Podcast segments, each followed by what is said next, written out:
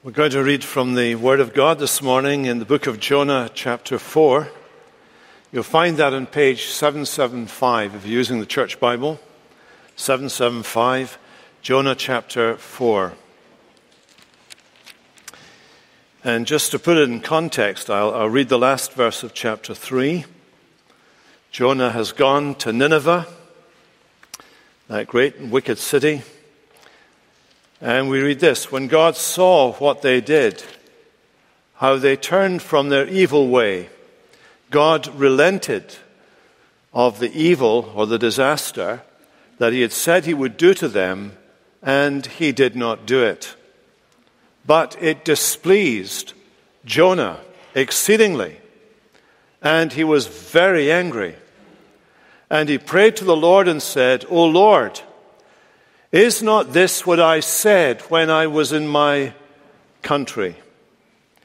That is why I made haste to flee to Tarshish, for I knew that you are a gracious God and merciful, slow to anger and abounding in steadfast love, and relenting from disaster. Therefore, now, O Lord, please take my life from me for it is better for me to die than to live. And the Lord said, Do you do well to be angry? And we're going to pause there. Keeping the narrative tension going. You have no idea how many people have said to me as they've shaken my hand at the front door in the last few weeks, Why have you not told us what it says in chapter 4 yet?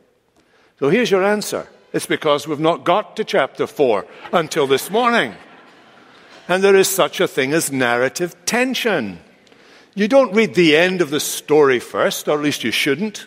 Spoils, it spoils everything. Especially when the end, I ask people this. I ask people when they've gone to see a movie, I say, did it have a good ending? Sometimes they lie to me. Now, sometimes you can, you can work out the ending before you've seen the movie. I mean, Titanic was only ever going to end one way, and it wasn't good. Let's be honest. So you can sometimes work out the end before, before you see the thing, but I, I personally, personally don't want to go and go and watch a love story where boy falls in love with girl, girl gets hit by a bus. I mean, that, what kind of entertainment is that? You go and watch these Shakespeare's plays. You get involved with Hamlet and his girlfriend and all the rest of it. And then at the end of it, it's just so sad. You want to go and put your head in a gas oven. Do you really want that kind of conclusion to a story? I mean, that's why I like Jack Bauer. He's uncomplicated.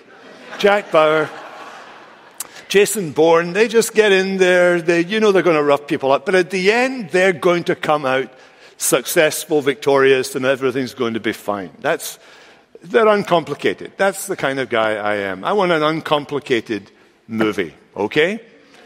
Is there anything, is that too hard for people just to do that?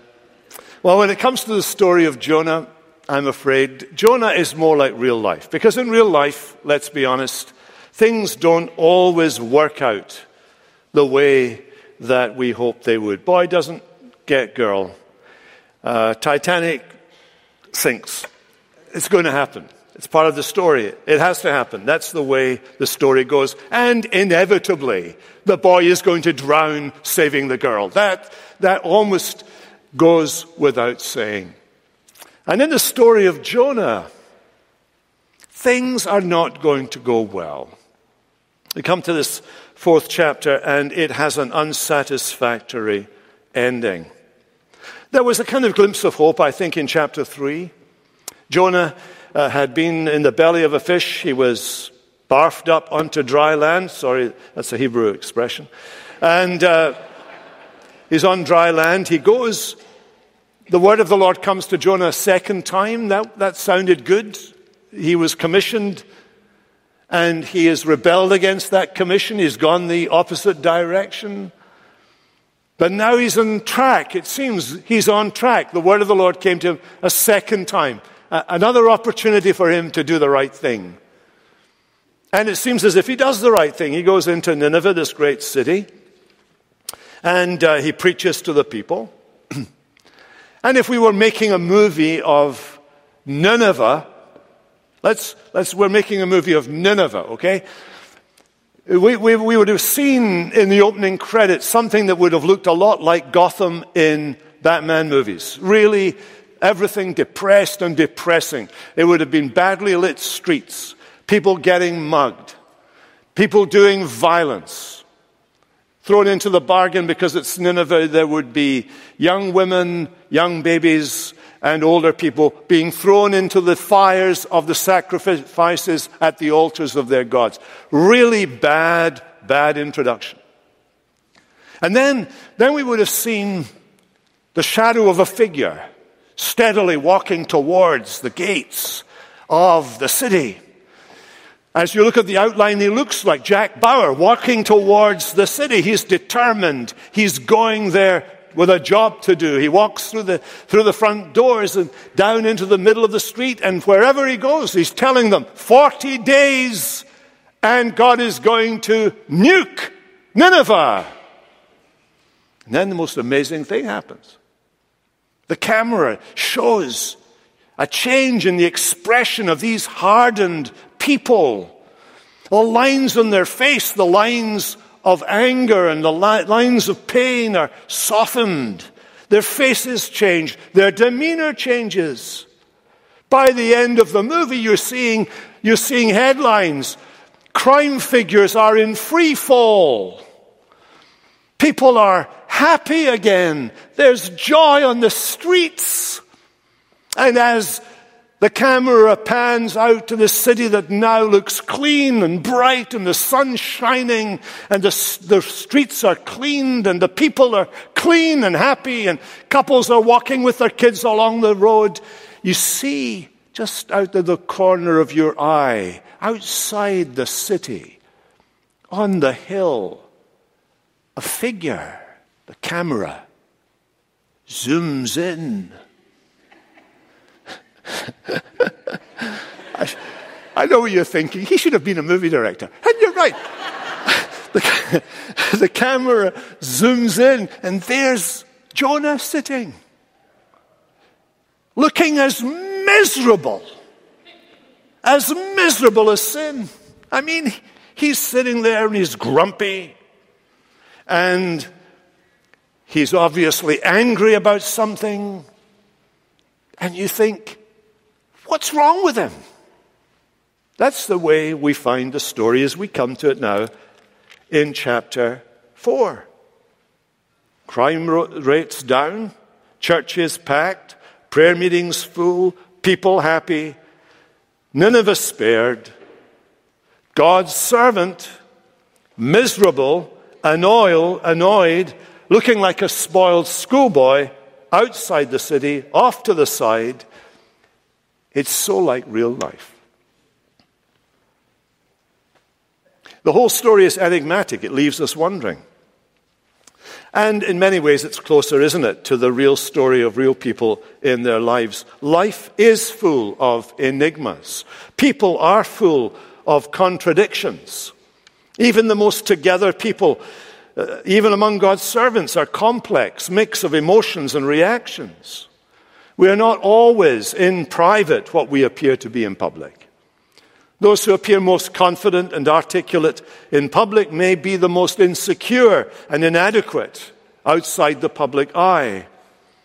Those who profess to be the most biblical may harbor a doubt about some area of Bible truth.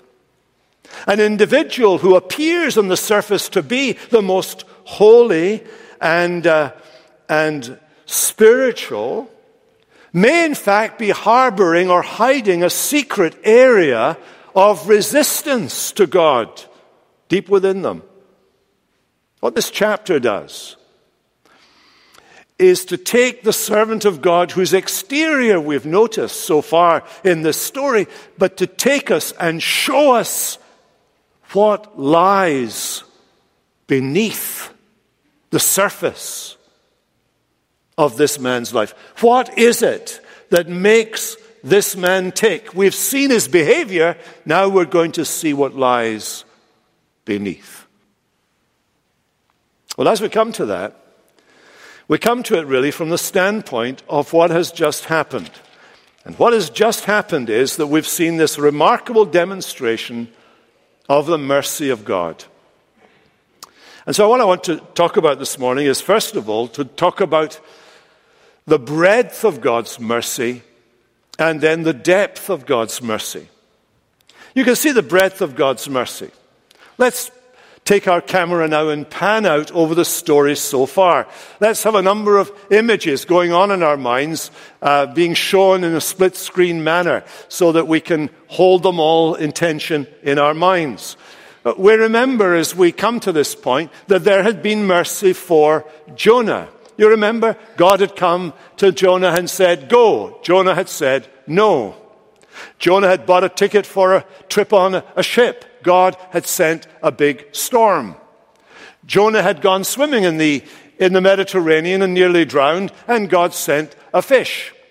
Then the fish got sick of Jonah and spewed him up on dry land. Then Jonah had gone to Nineveh and he had preached there, and amazingly, there'd been this great revival. That's the story so far. At the heart of the story so far is the rebellious heart of God's servant who went against God's will, who resisted God's go and said no, and became so bad that God had to intervene and send a storm and a fish in order to bring him to a place of repentance. And that song that he sings in chapter 2, that is an amazing statement of the deliverance, the rescue, the salvation that belongs to God. There had been mercy for Jonah. And there'd been mercy for a bunch of pagan sailors. We, we read about them in chapter 1. These sailors who came from a number of countries, maybe as many as 70 different countries, so the Jews believed, and they brought with them all their multiplicity of gods. So when they found themselves in a storm, what did they do? They did what pagans do. They called on their gods for help, but their gods couldn't help. And remarkably, by the end of the story, at the end of chapter 1, we find these people not only converted from their idolatry, we find them actually worshipping Jehovah. We, wor- we find them worshipping the God of Israel, paying tithes to Him, making sacrifices to Him, paying their vows to Him. There had been mercy for these pagan sailors. And then in chapter 5, as we've noted, there was mercy for the people of Nineveh. Nineveh was not a nice place. It was Gotham multiplied to the nth degree. And it was the most surprising thing that God did in sparing Nineveh. In fact, so much so the Lord Jesus could contrast the people of Nineveh with the people of his day when he said, The men of Nineveh will rise up on the day of judgment with this generation, Jesus' generation, and condemn Jesus' generation. For they, the Ninevites, repented at the preaching of Jonah. It was an amazing thing. And we see the breadth of the mercy of God. There was mercy for a disobedient prophet. There was mercy for pagan sailors. There was mercy for this evil city. So we look secondly then at the depth of God's mercy. You would think that this revelation of the mercy of God would have made Jonah happy. But it didn't. In fact, we find the man in a bad mood and deep depression. Look at what it says. It displeased Jonah exceedingly, and he was angry. Literally, it was exceedingly evil to Jonah. A great evil. The same word that's used when it says there at the end of chapter 3 when God saw what they did, how they turned from their evil way, God relented of the evil that he said he would do to them. The word evil comes up again and again in, the, in, in this little book, translated evil, calamity, disaster, discomfort, but it's the same word. Here we find that God didn't do the evil he'd promised to these evil people, but now Jonah is feeling evil that God has done this evil thing in sparing Nineveh. Can you see how absolutely warped and mixed up this guy is? He's completely off his clock. Uh, he is enraged with God. He is enraged with God for the compassion God has shown. Now, can you believe a prophet of God reacting this way, like a petulant schoolboy? Every indication shows that a day of mercy has dawned in Nineveh, and yet he is complaining. Now, the Hebrew of verse 1 is very vivid. In light of the repentance of Nineveh, he's hopping mad, and the structure of the book parallels this verse 1 here with the beginning of chapter 2. In chapter 2, Jonah's reaction to his own salvation, his own rescue, the fish turning up at the point at which he's drowning, and the seaweeds wrapped round his neck, and he's about to expire, and the fish comes and rescues him. When he thinks about that, he sings a salvation song. He sings a rescue song. But not now. God spared Nineveh. He's not singing any song now. There is a complete contrast. He's, he's furious at Nineveh's reprieve. And there's also a, con- a contrast with what God did when God saw what the people of Nineveh did repent, he had compassion. He withheld the evil. When Jonah saw what God did, he thought what God had done in sparing them was evil, and he was angry. Jonah was angry because God was slow to anger. Jonah is the patron saint of miserable Christians.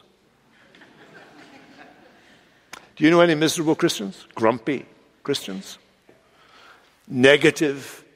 They live in negativity. They live all their time in negativity. They have nothing positive to say. Everything that's happened in their life has happened badly. Everything that's come across their path has been aimed at them. Everything in life is a cause for a complaint of some kind or another. After all, this man is saying to himself, I obeyed God. I didn't want to, but I did. I obeyed him. I did what God wanted. But God hasn't done what I wanted. I told these people of Nineveh, I'm a prophet. Let me just tell you this, says Jonah. I'm a prophet. Do you know what, do you know what prophets do? Prophets speak the word of God. And this word of God was this In 40 days I will judge you. And I delivered that word to those people in Nineveh. Word for word, what God had told me to say. What does God go and do? God goes and doesn't do it. Do you know what that means for me professionally as a prophet? Do you know how that, how that works for me professionally as a prophet? People are not going to take me seriously ever again. I mean, it's going to really affect my, my invitations to the conferences and the conventions and so on. People are not going to be interested in making a book deal with me because I've been shown to be a liar, an inadequate prophet. You can imagine he might have said something like that. What does Jonah actually do? Well, we're told in verse 2 that he prayed to the Lord. We take a breath there. That's, that's something, isn't it? He prayed to the Lord. Well, well, what's that telling you? It's telling you that he's a believer still. Well, that's, that's encouraging. We'll take any encouragement we can get from Jonah this morning. He's at least praying. That's a good sign. Oh, he gets brownie points for that. But how does he pray? Well, it's a very angry, moany kind of prayer. He's in a huff. And through his prayer, he pours out the poison in his soul. Oh Lord, is this not what I said when I was yet in my country? So, this is what some of you have always wanted me to be saying right through this series. Why did he rebel? Why did he leave his place and go and get a ship for Tarshish? Why did he do that? The narrative didn't tell us. So I didn't bring it up until now. Now, Jonah brings it up. He tells us what was going on in his mind. Apparently, back then, he'd had a little argument with God. Is this not what I said? Said to whom? Said to God. Back then, in my country. Notice, he underlines my country. That's going to tell us something about the way this man looks at the world. I knew, I knew what you were like, he's saying to God. Now, this is a very interesting thing, and we must pause for a moment to see what he's trying to do here. He's trying to justify himself. He's absolutely hopping mad with God. He's hopping mad with what's happened just in, in Nineveh. He's angry. I suppose this part of him thinks he shouldn't really be angry, so he needs to give an explanation for his anger. I'm angry. I'm sorry I'm angry. I repent of my anger. But let me tell you why I'm angry. That kind of thing. And he wants to blame God for it. He wasn't the first person. You remember the very first person to do that is Adam, Adam and Eve in the garden. And you remember what happens. Eve is deceived, Adam sins with his eyes wide open, knowing what he's doing. God comes to them. He says to Adam, What have you done? Adam says, uh, The woman you gave me gave me to eat, and well, I couldn't do anything else. I had to eat it, didn't I? Adam is the patron saint of every wimpy husband who ever was, blaming his wife for any problem that happened. And it's more serious than that, actually. Adam, at that point, is the patron saint of every rapist who blamed the girl for everybody in any organization who gathers round the man who has assaulted sexually somebody in the office and said, well, she must have been asking for it. Okay? Adam, when he did that that time, was setting us all up for that kind of behavior. Making an excuse. And here's Jonah, and he's saying to God, actually, it was your fault. I knew what you were like, he says. What did he know God was like? He, know that God, he knew that God had revealed himself to Moses. He'd revealed himself to Moses right at the time when the children of Israel were down at the bottom of the mountain and they'd uh, they'd melted down all the gold they'd taken with them from Egypt, and they'd made a molten calf, and they were worshipping it while Moses is talking to God on top of the mountain. And God reveals himself to Moses, and he says this to Moses I am the Lord, a gracious God, merciful, slow to anger, abounding in steadfast love, relenting from disaster. That is who I am. God had said. And Jonah had learned that. Jonah was angry because God was too slow to anger. He was angry because God was too passive in bringing the judgment.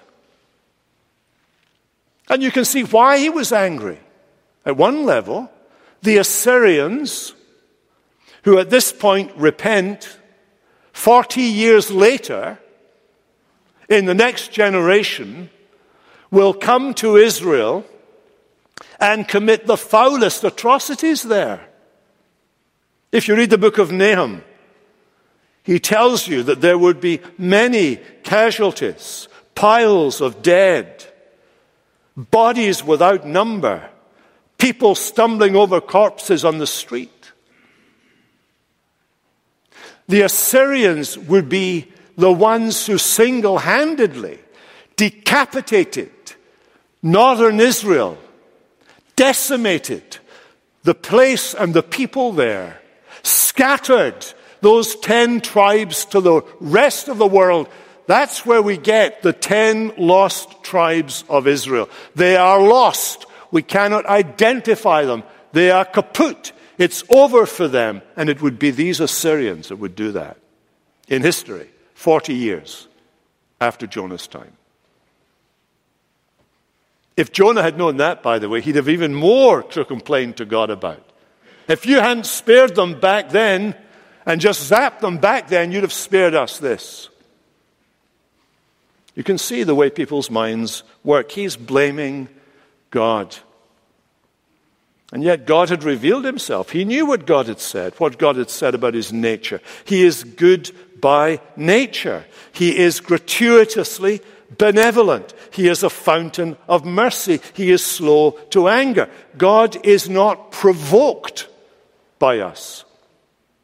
God doesn't love us because we do something lovable. He doesn't, he isn't angry with us because we do something that makes him angry. God in his being is who he is. He's not touched by his creatures. He's not, he, he's not provoked by his creatures. He's not moved by his creatures. Would you want him to be like that?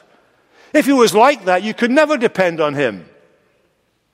If he was, if God was like a, a, a man or a woman, influenced by the people around him, well, you, he, you would never know what mood he would be in. You would never be sure of him at any moment. But God is not like that. God is perfect love, perfectly holy, perfectly patient, perfectly wrathful, which is an application of his holiness, but perfectly so, and not in any way moved, provoked, or pushed into doing anything. He cannot be provoked, moved, or changed by anything outside of himself. He is stable. If he wasn't like that, the world would be an unstable place. Well, Jonah knew that. What that meant was that if he preached to people and those people repented, God would do what he said he would do. He would forgive them. He would forgive them. So he tries to justify himself by blaming God. And whenever we justify ourselves, we're showing that our repentance isn't real. You know, somebody's caught in doing something, they say, okay, yeah, yeah, I did it. I take responsibility. I'm sorry. Will you forgive me? Then you see them a week later and they're saying, well, what I didn't tell you was, you know, this, this, and this. Well, they're telling you that they're not really repentant. They're making excuses for this sin. That's what Jonah's doing. He tries to turn God against himself by even quoting the Bible at God. What he's forgetting is that when God says those words that he quotes, God is saying to us that God himself has a free will. He doesn't ask for or need my permission. His decision to show mercy is entirely his decision. I will have mercy on whom I will have mercy. He doesn't ask Jonah's advice. He doesn't need my permission. God will have mercy on whoever pleases him, whether they please you or not. That's the great lesson. What Jonah is learning is God had sent him there. He knew this. He's telling us he knew that. I knew you'd do this because why would you send me? You said you were going to judge them in 40 days. If you were going to judge them in 40 days, why did, why did you want to send me there? I knew perfectly well if you sent me there, it was because you wanted them to repent. You wanted them to hear the warning. You wanted them to hear your word. You know, that's always dangerous. People might believe your word. And that's what they went and did. They believed your word. He's angry at God. And he even asks for a kind of spiritual euthanasia. Kill me because I don't want to live. Now, you, there, are, there are hints here now of what lies at the heart of this man, and I think it's there in those words, my country. Here's a man who has absolutely no regard for anyone beyond the bounds of Israel. He doesn't know about the conversion of the sailors till later. So, as far as he's concerned, he feels the same about everybody who's outside the bounds of Israel. Now, there are forms of nationalism and religious bigotry that it can obscure spiritual reality. And Jonah was the, Jonah was the most dangerous kind of nationalist you can get. It's all right to be a nationalist in the sense of defending your own territory and defending your own people. That's what governments are meant to do. But here's the kind of nationalist who is antagonistic to anybody and everybody outside of the nation, outside of his people, and who hopes that God shares his attitude. That's dangerous. Somebody once came to Mr. Lincoln during the Civil War and said, Well, I'm sure you're encouraged, Mr. President, to know that God is on your side. Lincoln was far too wise to accept that kind of shallow, superficial nonsense, and he replied, Madam, I only hope that I'm on God's side. Sometimes we're taken in, taken out of our familiar environment to be shown what lies deep beneath the exterior of our lives.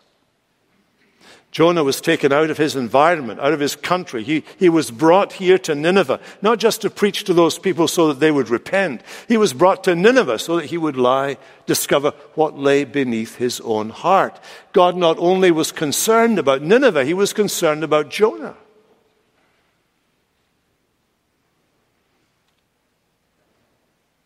And he was shown what lay beneath the polite, polished exterior a whole world of evil. Jonah is brought by God to this place where what was in his heart came out his lips. Jesus taught us that it's from the heart. The heart is the most significant thing. Do you know that the long term, uh, I think the long term descendants of Jonah, ter- spiritually speaking, are the Pharisees?